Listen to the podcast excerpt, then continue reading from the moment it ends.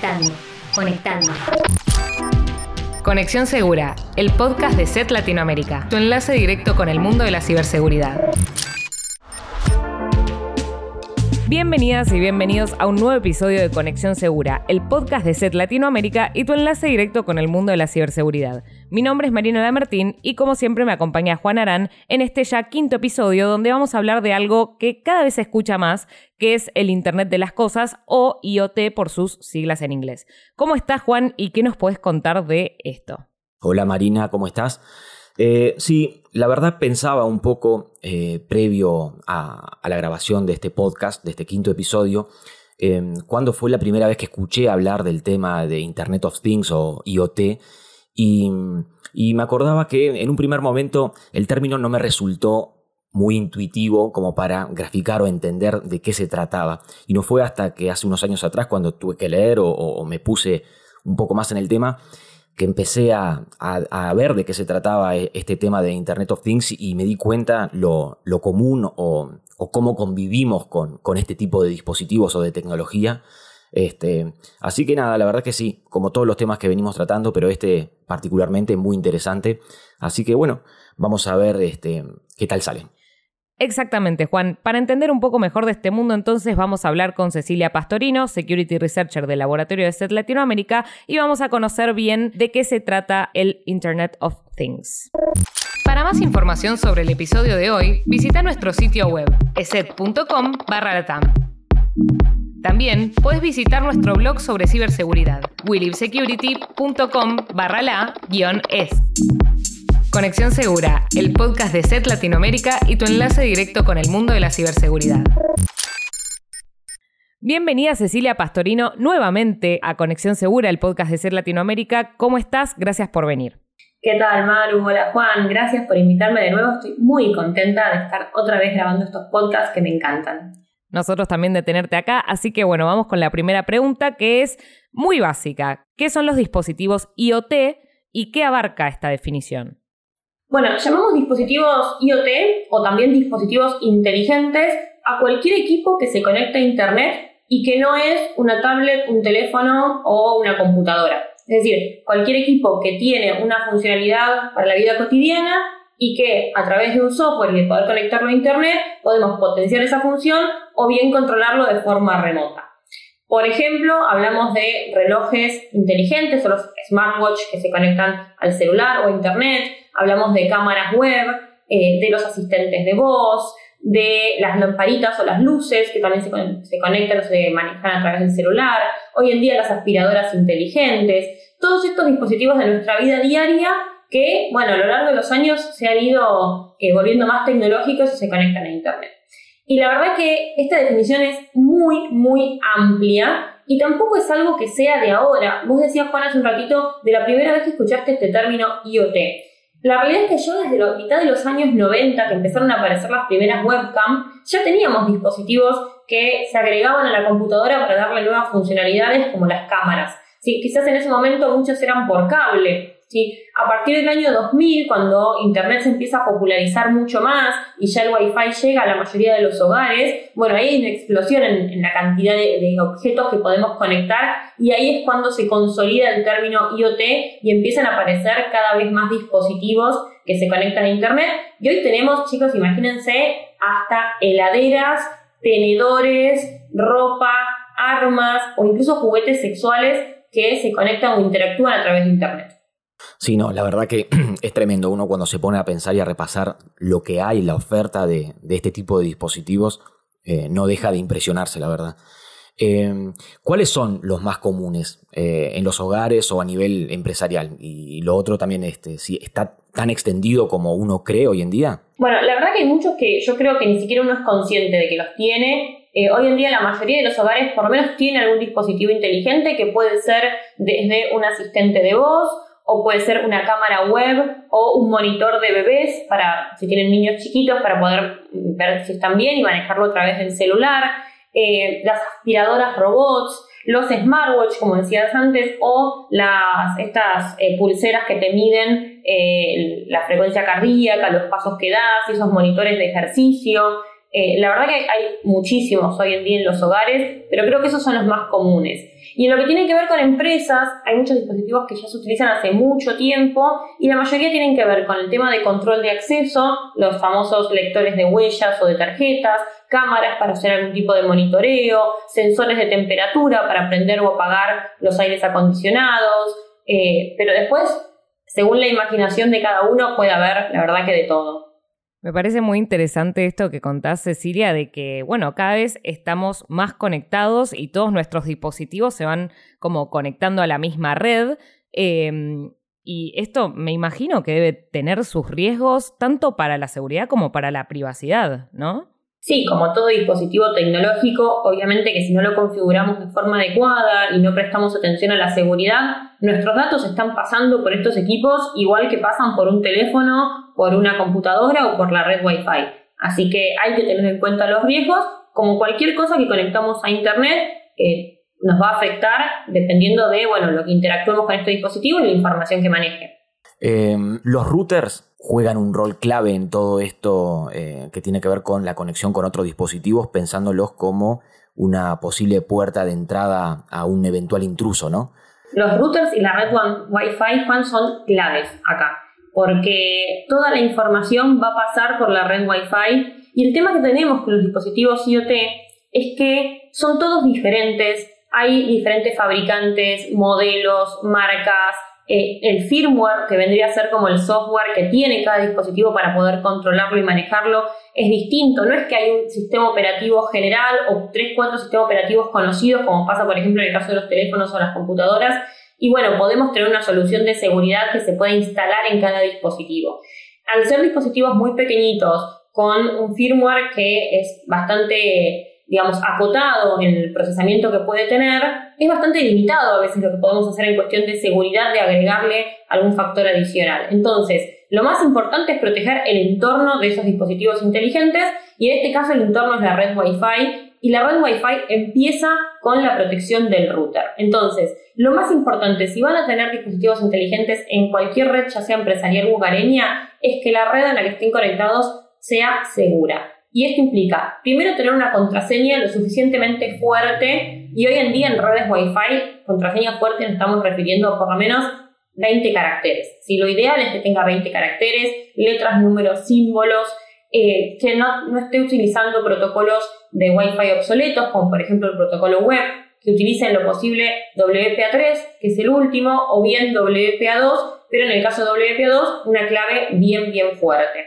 Y luego que obviamente ese router esté actualizado, no esté eh, la administración de ese router abierta a, a, Internet y que tampoco tenga las claves de administración por defecto admin-admin, ¿no? Tratar de cambiar el usuario de administrador y la clave y también por una clave robusta para administrar el router.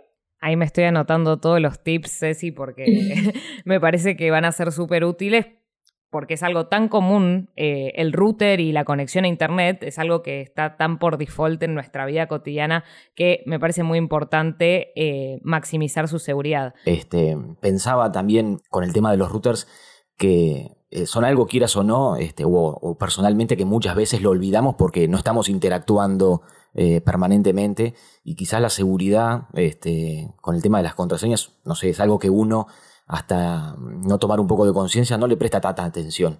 Era nada, eso que me venía a la cabeza como pensamiento mientras hablaba Cecilia. Y te sumo, Juan, a eso, que hoy en día lo que ocurre en la mayoría de los hogares es que el router Wi-Fi de la casa es el router que entregó el proveedor del servicio de Internet. Y muchas veces, eh, como usuarios de, ese, de ese servicio de Internet, no tenemos acceso a la administración de ese router. Entonces por ahí estamos limitados a cambiar la clave y queda la clave que puso el proveedor, que es una clave fácil de adivinar, con pocos caracteres. Entonces, lo ideal es, si no tenemos la administración del router que puso el proveedor, deshabilitar la opción de Wi-Fi en ese router y poner detrás un router propio que sí podamos administrar. ¿sí? Entonces, de esta manera poder realmente controlar qué es lo que está ocurriendo en nuestra red y no depender del proveedor de Internet. Excelente. Bueno, me imagino que en este último tiempo eh, se ha aumentado el uso de todos estos dispositivos, como veníamos diciendo, cada vez más dispositivos inteligentes, tanto en los hogares como en las empresas. ¿Aumentaron también las amenazas hacia estos dispositivos? Eh, sí, bueno, lo primero que hay que analizar acá es la cantidad de dispositivos que han aumentado, porque no es simplemente que aumentaron. Eh, hoy en día se calcula que en el mundo hay más o menos eh, unos 20 mil millones de dispositivos inteligentes conectados a Internet. Esto es decir, dispositivos que no son ni teléfonos, ni tablets, ni computadoras. Y se calcula que para dentro de unos cuatro años, para el 2025, va a haber más o menos 75 mil millones de dispositivos conectados inteligentes. Y esto es una cantidad enorme de dispositivos, especialmente si consideramos que ahora con la llegada del 5G, lo que van a tener estos dispositivos es la ventaja de poder conectarse directamente a redes eh, de, Internet sin pasar por una red Wi-Fi y de manera muy, muy rápida. Y todo ese procesamiento que hoy los dispositivos hacen de manera local en el software o en el firmware que tienen instalado, lo van a poder hacer en la nube, con lo cual van a poder ser muchos más potentes. Y esto va a hacer que el Internet de las Cosas empiece a utilizar mucho más masivamente y probablemente en industrias eh, como por ejemplo industria agropecuaria, industria, logística, de transporte, eh, de todo lo que tiene que ver con servicios de electricidad, hidroeléctricas, o sea, ya infraestructuras mucho más eh, grandes y que pueden ya ser víctimas de ataques mucho más importantes y causar denegaciones de servicio que realmente afecten mucho a la productividad e incluso a grandes regiones. Ahora, Hoy en día lo que sucede es que como ya existen muchos dispositivos conectados y esos dispositivos están conectados a la misma red que utilizan las personas, ya sean su hogar o la empresa, estos equipos suelen ser el punto de entrada para ataques más grandes. O sea, eh, lo que venimos viendo es que muchos ataques que fueron dirigidos, por ejemplo, a empresas, comenzaron en algún punto a partir de la explotación o de la toma de control de un dispositivo IoT.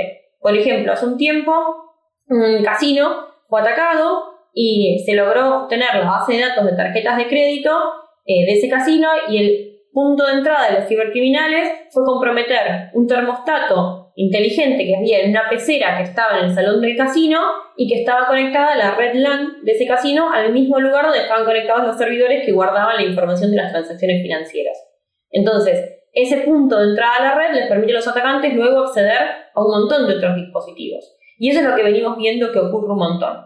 Y también empezamos a ver eh, ataques que ya son conocidos en otros ambientes de, eh, o, en, otros dispositivos, como por ejemplo en, teléfonos o en computadoras, que migran hacia los dispositivos IoT. Por ejemplo, en el caso del ransomware que venía afectando eh, a la información en servidores o en computadoras o en celulares y los atacantes pedían un rescate por recuperar esa información, Ahora lo que vemos es que de alguna manera los atacantes toman control de un dispositivo inteligente y lo bloquean, bloquean el acceso el funcionamiento y te piden un rescate por recuperar ese control. Y el año pasado hubo un caso muy interesante que parece de película eh, y son cosas que ya están ocurriendo, que es que eh, apareció un juguete sexual, que era un cinturón de castidad, que estaba pensado para jugar en pareja y que se desbloqueaba a partir de un código en un teléfono que se conectaba por Bluetooth a este cinturón de castidad. Resulta que encontraron una vulnerabilidad, se publicó esa vulnerabilidad y los atacantes empezaron a escanear y a buscar en Internet estos dispositivos conectados y bloquearlos eh, y bueno, pedirle un rescate a la persona y si la persona quedaba bloqueada con el cinturón puesto, la verdad que iba a pasar bastante mal. Por suerte, los casos que se han reportado, la persona no estaba usando el cinturón cuando se lo bloquearon. Eh, pero bueno, son cosas que me parecen súper bizarras, pero que ya están ocurriendo y que tenemos que pensar que cualquier dispositivo que tenga un software y que esté conectado a Internet puede llegar a ser hackeado. Pensaba también, eh, recién mencionaba, por ejemplo, los cinturones de castidad y pensaba eh, áreas, por decirlo de alguna manera, o, usos. Pensaba en el universo de los juguetes sexuales, en los deportes, eh, no sé, distintos tipos de actividades tienen como sus propios dispositivos, como que toda la tecnología y la optimización este, requiere o aprovecha o hace uso de algún nuevo dispositivo conectado a Internet para brindar una nueva funcionalidad y es como que empieza a abarcarlo todo, ¿no? No, yo lo que quería comentar cortito es eh, qué impresión pensar en cómo eh, los dispositivos conectados a Internet, que podrían ser inofensivos, pueden, eh, a través de, ataques, también poner en riesgo tu integridad física, como lo que contaba recién Cecilia, como que lo, lo que está en Internet pasa también a la vida real. Entonces eso es como que también le pone otro, otro riesgo, ¿no? Bueno, Maru, hoy estamos viendo muchos dispositivos médicos que empiezan a tener eh, algún tipo de monitoreo a través de, no te digo solamente Internet, tenemos que considerar que también hay muchas redes que no son necesariamente Internet, pero que también pueden ser vulnerables, como por ejemplo la red Bluetooth. Entonces, hoy en día existen, por ejemplo, marcapasos o lectores de azúcar para la gente diabética o distintos dispositivos médicos que se pueden colocar en el cuerpo y que tienen sensores y que con una aplicación en el celular le permiten a la persona monitorear su estado cardíaco, su nivel de azúcar, sus pulsaciones y diferentes cosas. Por ahí esto no va conectado directamente a Internet, pero va conectado por Bluetooth entre el dispositivo y el teléfono y el Bluetooth tiene un alcance de 10, 10 metros. Entonces, cualquier persona que esté 10 metros a la redonda puede tener acceso a esa señal y son señales que si no están aseguradas también se pueden vulnerar muy fácilmente. Entonces alguien podría eh, o dañar ese marcapaso o marcar diferente ese nivel de azúcar y eso ya puede tener una implicancia médica. Eh, pensaba antes de ir a otra pregunta, pero en el último tiempo lo que han sido el sector de la salud, hospitales, lo crítico que han sido eh, en, estos tiempos y el aumento de otro tipo de ataques que hemos visto en, en los medios como ataques de ransomware y yendo para atrás a lo que decías de los dispositivos IoT como punto de entrada, la verdad que eh, dan para pensar este, dónde estamos parados o, por lo menos, este, no sé, aquellos hospitales o centros de salud que utilicen este tipo de dispositivos, por lo menos para que, para que evalúen la situación, ¿no? Sí, por lo menos no considerarlos como dispositivos eh, a los que ya estamos acostumbrados. Porque por ahí uno dice, bueno, tengo la aspiradora robot, ya está, la conecté en mi casa y la tomo como si fuera una aspiradora normal. Y la verdad es que esa aspiradora está tomando todo el mapa de mi casa, eh, sabiendo en qué momento yo estoy o no estoy en mi casa, está conectada a mi red, en la cual también tengo conectada mi computadora, mi teléfono, y pasa toda mi información. Entonces, por más que sea un dispositivo que uno diga, bueno, pero no lo uso para nada que me puedan comprometer, tener en cuenta que está interactuando con un montón de información y, no dejar eso libre al azar. Tener en cuenta que tiene riesgos y simplemente estar alerta, medirlo. Bueno, ahora después hablamos de recomendaciones. Em, Quería saber eh, cuáles son las, un poco dos preguntas en uno, pero cuáles son las principales motivaciones que hay eh, detrás de un ataque o un robo de información a partir de un dispositivo IoT y, cómo los atacantes o los cibercriminales están utilizando estos dispositivos comprometidos o, estas tecnologías. Bueno, en general cuando hablamos de la motivación de los ciberataques a cualquier tipo de equipo, no solamente IoT, en el 90% de los casos detrás hay un fin económico. Hoy en día la industria del cibercrimen mueve miles de millones de dólares anuales y, hay una industria. Entonces, en general, lo que buscan los atacantes es hacer que su ataque sea redituable y ganen dinero. Esto puede ser robando datos y vendiéndolos en el mercado negro, eh, instalando algún tipo de ransomware o algún tipo de ataque que eh, extorsione luego a la víctima para obtener dinero, eh, a través de ataques de denegación de servicio y dejando sin funcionar a, por ejemplo, un competidor o haciendo algún tipo de, ataque eh, contratado. Por ejemplo, para minar criptomonedas, sí que también les da un crédito. Entonces, suele haber detrás un fin económico y ese ataque de alguna manera es monetizado. Ahora, lo que sucede también con los dispositivos IoT es que al ser algo nuevo, al ser algo novedoso, al estar eh, tan disponibles y con fallos de seguridad muchas veces que son muy fáciles de vulnerar, que no son ataques complejos los que hay que hacer, también vemos que pasa mucho que ocurren porque hay algún curioso o alguien que, uy, encontré esto y lo puedo atacar o, no sé, eh, mi, mi, vecino dejó la red Wi-Fi abierta, puedo acceder a su impresora e imprimirle un mensaje que tiene que ver con esto de eh, no, no querer causar un daño a la otra persona, pero sí por simplemente poder, eh, ese dispositivo está ahí abierto y alguien lo podría llegar a ver, o alguien podría llegar a interactuar con ese dispositivo, eh, o incluso podría llegar a pasar algún incidente del cual ni siquiera hay un atacante detrás. Y me viene a la mente un caso que ocurrió en Estados Unidos hace unos meses de un chico que quería que su padre le compre una de esas armas de juguete de Fortnite. Y el padre le dijo que no se le iba a comprar porque era muy cara. Entonces este chico le pidió a Alexa, al asistente de voz, que por favor le compre este juguete que salía 100 dólares y como Alexa tenía guardada la tarjeta de crédito para realizar compras eh, a través de la, aplicación de Amazon, eh, lo que hizo fue hacer la compra y la pistola llegó a la casa enviada por eh, el delivery y nada, le cobraron al padre los 100 dólares que salía el juguete. Entonces, algo tan inocente como un chico pidiendo un juguete terminó siendo a partir de un fallo de seguridad, o por ahí no, un fallo de seguridad, pero una mala configuración de un dispositivo inteligente que estaba escuchando lo que ese nene quería. Entonces, volviendo a la pregunta, en ataques, digamos, más premeditados o ataques más dirigidos, eh, si hay un grupo cibercriminal detrás, sí, probablemente el fin sea monetario y sea a través del robo de información, la minería de criptomonedas, eh, el, acceso al sistema o algún tipo de extorsión. Pero hay muchos casos donde simplemente eh, ocurren incidentes por diversión o por malas configuraciones. Bueno, muy interesante todo lo que nos acabas de contar, Ceci. Sobre todo, eh, me interesan los casos en particular de ataques a IoT. ¿Nos querés contar algún otro caso, alguna otra situación? Algunos que se me ocurren, Maru, por ejemplo, hace unos años había un juguete, era un peluche para niños, que estaba conectado a Internet y se conectaba con un servidor del fabricante que tenía alguna especie de, machine learning o software ahí para que el chico hable, interactúe y el juguete le respondía. Bueno, este juguete, obviamente para poder funcionar, se conectaba al servidor del fabricante. Tenía una vulnerabilidad que le permitía a un atacante poder tomar control de ese equipo y poder mandar, escuchar lo que el chico decía y replicar sus propios audios de voz.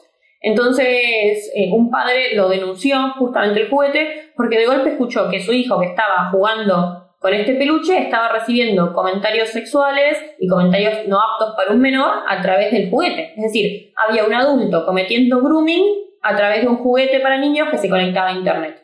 Entonces, me resulta interesante como delitos o riesgos que ya conocemos en Internet y que ya se aplican a los teléfonos, a las computadoras y a los medios digitales, también se aplican hoy en día a los juguetes, a cualquier dispositivo que se conecte a Internet.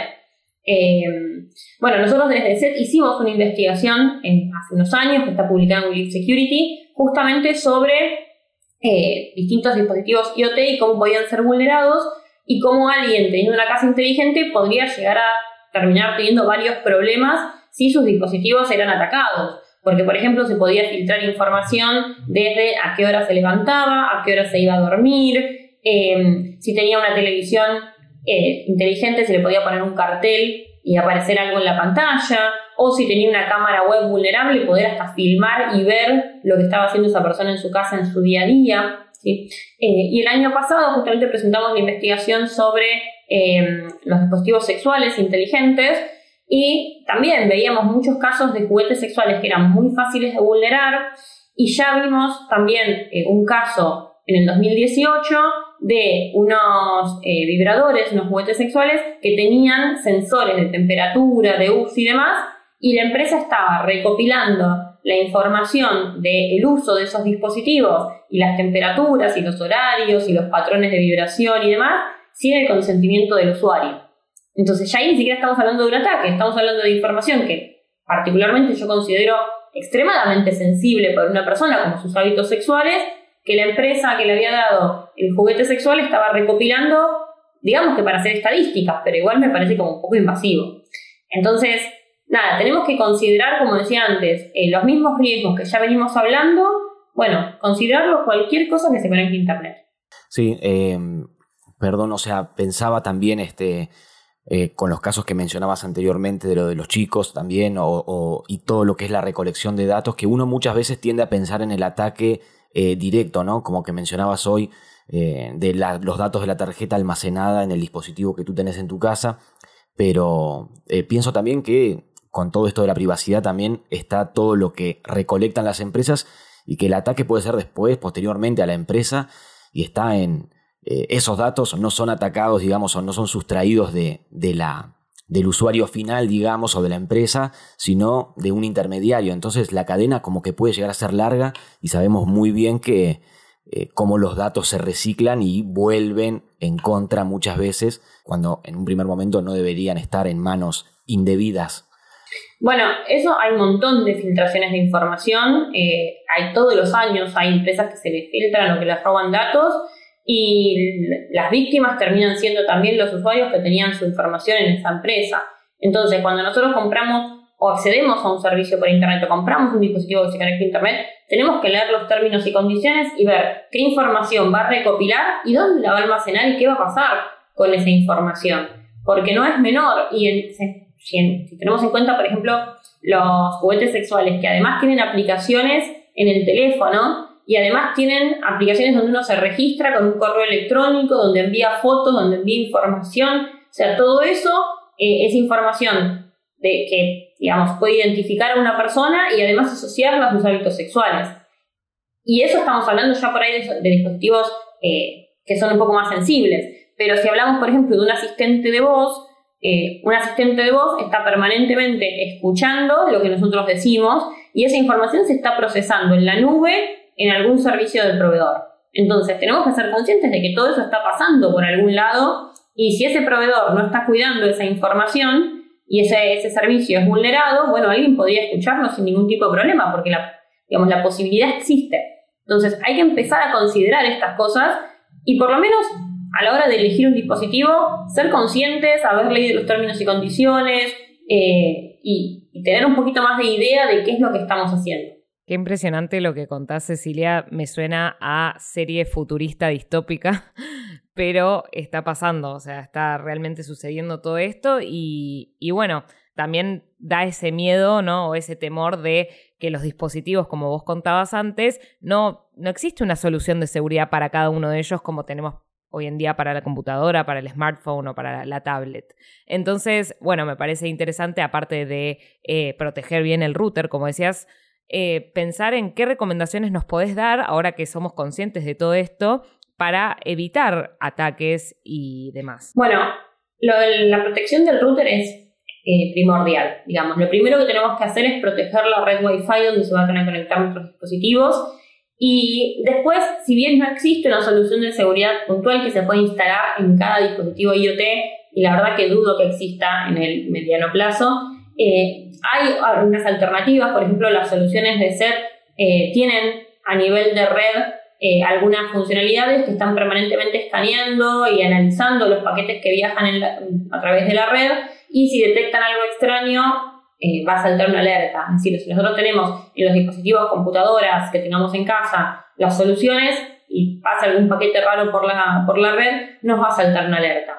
Pero esto es como una protección más perimetral digamos. Entonces, para poder estar realmente seguros, lo ideal es, primero, configurar los dispositivos adecuadamente, es decir, no comprarlo y enchufarlo.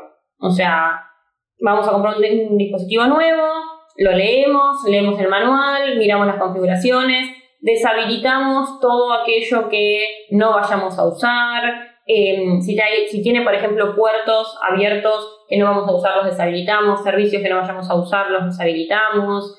Eh, también tratar de hacer alguna investigación previa. Hay, por ejemplo, en lo que son cámaras IP, hay un montón de modelos en el mercado.